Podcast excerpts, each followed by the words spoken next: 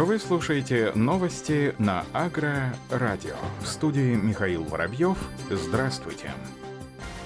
Впервые в истории Поволжье в 2020 году соберет больше зерна, чем юг России. За счет особенностей текущего сезона Поволжье в этом году соберет рекордный урожай. Так считает гендиректор компании про зерно Владимир Петриченко, сообщает пресс-служба компании «Русагротранс». Что необычно в этом году, так это то, что Приволжский федеральный округ соберет больше зерна, чем Южный. Поволжье обогнало юг, такого не было никогда, заявил Петриченко на 14-м съезде мукомольных и крупяных предприятий на накануне в Москве. По его словам, в этом сезоне в Поволжье будет мощная торговля зерном. Сбор урожая в регионе эксперт оценивает в рекордное почти 32 миллиона тонн. В Южном округе около 30 миллионов 800 тысяч тонн. В прошлом году в Поволжье было собрано 22 миллиона 609 тысяч тонн, на юге 33 миллиона 262 тысячи тонн зерна. Рекордным ожидается урожай в центральных регионах, прежде всего в Черноземье, всего всего в центре, по оценке Петриченко, может быть собрано почти 38 миллионов тонн зерна против 31 миллиона тонн в 2019 году. Говоря о ситуации на азиатской части зернового рынка, Петриченко заявил, что в этом году Россия сократит поставки зерна в Казахстан. В Казахстане урожай будет немного выше, чем в прошлом году. Это снижает градус пылесоса, который тянул уральское зерно в Казахстан, добавил эксперт.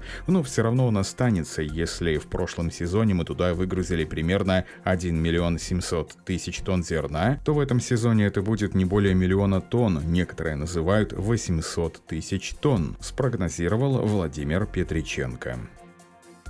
Сибирские ученые объявили о разработке новых биометодов борьбы с вредителями. Сотрудники Сибирского федерального научного центра агробиотехнологии разрабатывают биологические методы борьбы с вредителями и болезнями растений. В частности, здесь разводят хищного клопа рода Подисус для борьбы с колорадским жуком и кубинскую божью коровку для уничтожения тлей. Об этом сообщает издание Сибирского отделения Российской академии наук «Наука в Сибири». Исследование осуществляется в лаборатории биологического биологического контроля фитофагов и фитопатогенов. В лаборатории разводят и насекомых-вредителей, например, капустную моль, многоядного лугового мотылька и их естественных врагов, возбудителей болезней и энтомофагов, полезные виды насекомых, которые питаются вредителями. Как раз к ним относится хищный клоп рода Подисус, охотящийся на колорадского жука. Этот клоп завезен с юга, он теплолюбивый, поэтому в Сибири не живет и не приживается. Опасности того, что он заселит сибирские регионы нет, нет, отмечают ученые.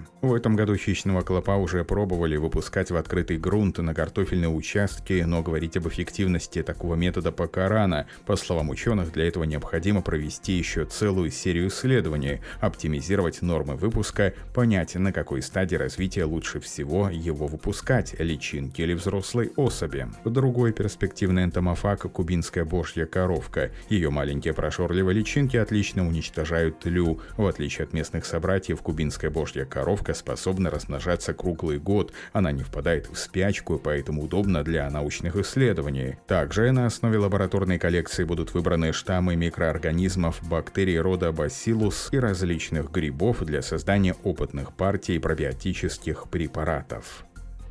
На Дону создают платформу искусственного интеллекта для ПК. Система позволит с помощью спутниковых технологий осуществлять мониторинг сева, состояния сельхозкультур, выявлять неиспользуемые земли сельхозназначения. Об этом сообщает российская газета. Уже сегодня на Дону активно развиваются цифровые технологии, такие как точное земледелие, спутниковый мониторинг технических средств, IT-технологии обработки данных. И многие донские сельхозпредприятия идут в ногу со временем временем.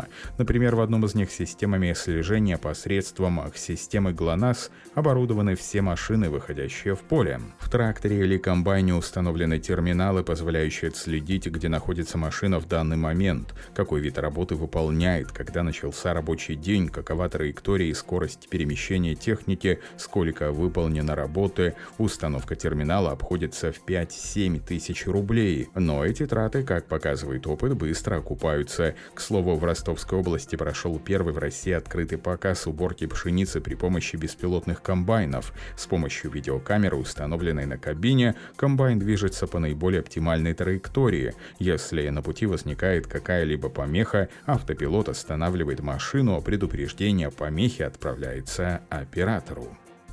Анонсирована новая разработка российских ученых Экстракт из личинок черных львинок, крупных южноамериканских мух. Этот экстракт использовали для защиты растений от различных бактерий и других патогенов. Об этом сообщается в журнале «За науку». Среди разнообразных болезней сельхозрастений, с которыми приходится бороться в агропромышленности, значительное место занимают бактериальные. Самый распространенный способ борьбы с ними в настоящее время – это обработка антибиотиками. Однако за годы борьбы бактерии стали к ним более устойчивы. В поиск поисках альтернативного способа защиты растений от патогенных микроорганизмов ученые МФТИ обратились к исследованию жира, выделяемого из личинок мухи черная львинка. Было выдвинуто предположение, что его можно использовать для разработки противомикробного препарата. В ходе исследования ученые использовали жир, субстанцию из белков и жирных кислот личинок черная львинка, полученный путем механического выжимания под прессом. В данной работе биологи опробовали 20 различных органических растений растворителей. В результате исследования аспиранта МФТИ из Египта Мохаммеда Хикали, научного руководителя проекта Елены Маросич,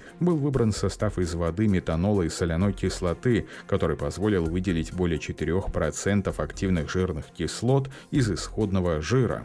Метанол помогает жирным кислотам растворяться в воде, а кислая среда стабилизирует полученную смесь. Это оказалось 50 раз эффективнее, чем все применявшиеся до этого технологии. Антибактериальный эффект полученного экстракта был протестирован на пяти видах патогенных бактерий, поражающих растения. Эксперименты показали, что в присутствии экстракта из жира мухи патогенные микроорганизмы погибают. Полученный экстракт обладает способностью бороться с бактериальными патогенами и является стабильным, его можно долго хранить в холодильнике, при этом он не теряет своих антибактериальных свойств. Как отмечают исследователи, для дальнейшего и более широкого применения в сельском хозяйстве необходимо будет провести дополнительные эксперименты на других актуальных фитопатогенах и выявить механизмы, лежащие в основе такого антибактериального действия, разработанного экстрактом.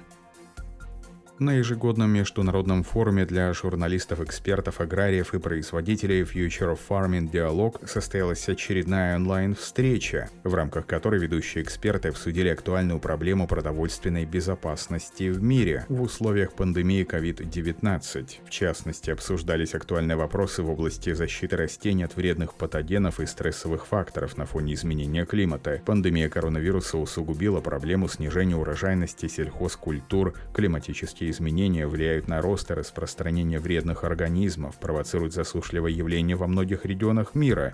Эксперты были единодушны в выводах, что для предотвращения чрезвычайной ситуации со снабжением продовольствия необходимо максимально оперативно оказывать помощь наиболее уязвимым группам населения, поддержать фермерские хозяйства, поощрять мелких товаропроизводителей к расширению рынков сбыта, улучшать продовольственные системы, которые будут более устойчивыми к внешним внешним воздействием с учетом опыта текущего года. Было также отмечено важное значение поддержки и помощи фермерам, особенно мелким и их организациям. Необходимо разрешить передвижение сезонных рабочих и перевозчиков через внутренние международные границы. Другой полезной мерой может стать создание центральных складов поблизости от производителя. Например, можно организовать центры хранения, куда фермеры будут доставлять свою продукцию без необходимости отправляться на рынок. Не менее важно создание грамотной инфраструктуры для поддержания качества и безопасности пищевых продуктов, отмечалось в ходе онлайн-встречи. Экосистема Россельхозбанка свое фермерство для цифровизации малых и средних крестьянских хозяйств вошла в шорт-лист финалистов конкурса инноваций IF Innovation Awards в номинации «Финансовые сервисы 2020». За последние четыре года это первый случай появления российской компании в финале этой престижной международной премии, сообщается в пресс-службе банка. На победу в конкурсе, учрежденном известной консалтинговой компанией Гартнер, номинирована цифровая экосистема для предприятия ПК, разработанная Россельхозбанком. Ее задача – способствовать IT-трансформации микро, малых и средних предприятий агросектора. Платформа объединяет именно те цифровые решения и сервисы, которые позволят небольшим хозяйствам хозяйством без дополнительных затрат, автоматизировать решение каждодневных задач и сосредоточиться на росте бизнеса и одной строкой о ходе уборочной кампании в Российской Федерации. На 30 сентября 2020 года зерновые зернобобовые культуры обмолочены с площади почти 43 миллиона гектаров или 89,5% к посевной площади. Об этом сообщается на официальном сайте Минсельхоза России. Всего намолочено более 123 миллионов тонн зерна при урожайности 28,7 центнера с гектара. На этом все. Оставайтесь с нами на глав агроном.